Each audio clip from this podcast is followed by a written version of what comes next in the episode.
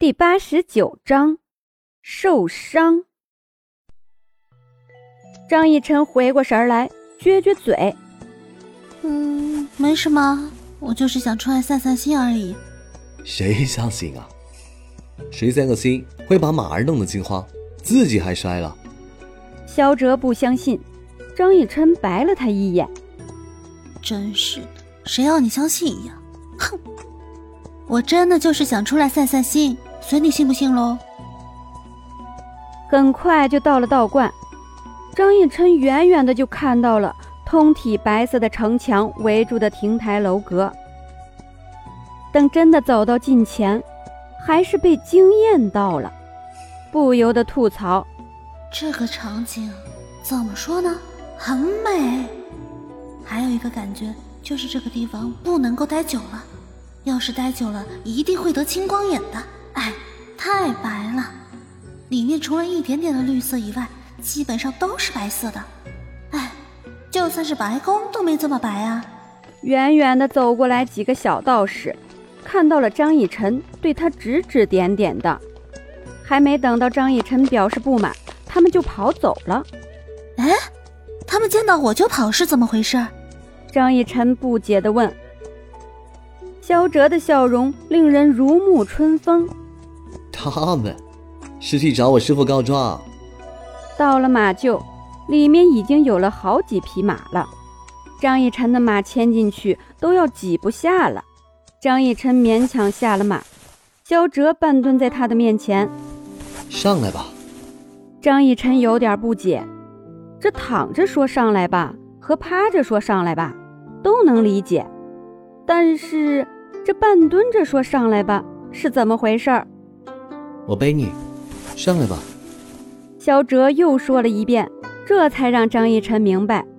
刚开始以为那是什么新姿势呢？呃，这不太好吧？之前那几个人告状去了，这要再被萧哲的师傅看到这一幕，他会不会被师傅乱棍打死？但是萧哲并没有在意。上来吧，我师傅是不会打我的。就好像是知道张逸晨在想什么一样。张逸晨自己走了两步，这腿是真真的疼啊！既然如此，那就恭敬不如从命了。被萧哲背起来，张逸晨的脸就在他的肩膀上面，闻着他身上淡淡的香味儿，张逸晨享受的闭上了眼睛。不重吗？张逸晨疑惑的问。不重，和草药比起来，你真的轻多了。肖哲开玩笑地说道。两人正互相打趣，肖哲的师傅来了，和肖哲同样的服饰，衣服上面的纹饰除了太极之外，还有一排符咒，浅浅的印在衣服上面。徒弟，这个姑娘是谁呀？苍老的声音响起，在两人的耳边回荡。张逸晨打量着面前萧哲的师傅，除了眼睛之外，全身上下几乎都是白的，头发全白，连眉毛都是白的。这人究竟有多老啊？师傅，这人是徒儿昨天在山下遇到的，他姓张，其他的我就不知道了。萧哲的师傅点点头，转眼看着张逸晨的眼睛，似乎想要透过眼睛了解什么一样。张逸晨屏住呼吸，被这老头盯着看，实在是不习惯。他还是第一次见到眼神比爹爹还犀利的人。昨天晚上遇到的人，怎么今天才带到道观里面来啊？师傅，徒儿不是怕你生气，才没有带进来吗？萧哲很不好意思的回答，也不知道他的师傅是个什么脾气。反正就是不准任何女子进道观。那今天怎么又带进来了？张姑娘的腿骨折了，要是不送医的话，这条腿估计会废掉。本来张姑娘是想要下山去城里的，但是徒儿不能进城，又担心张姑娘路上又会摔倒，所以就擅作主张，将张姑娘带到这里来了。萧哲低着头。生怕老头责罚他一样，老头一开始特别的生气，但是听到徒弟这么说，觉得自己的徒弟还算是乖巧，至少没有说谎。去找一个房间，安置一下张姑娘吧。你好像很害怕你的师傅一样。张逸晨问道。萧哲点点头，又摇摇头。这是我的恩师，我这是尊敬他，当然也怕他，我怕他生气。嗯，你这个心地还挺好的。脸上露出的笑容很可爱。做人之本，自然就是要如此啊。好了，张姑娘，到了，这是你的房间。肖哲将房门打开，张逸晨看了一眼，里面没有刷白。是正常的檀木颜色，搞不懂，明明是木头做的房子，为什么非要把外面都刷成白色？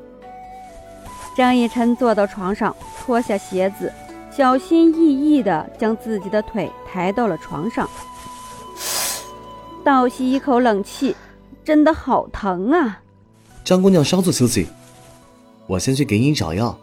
哦，对了，还有衣服。听到最后一句话。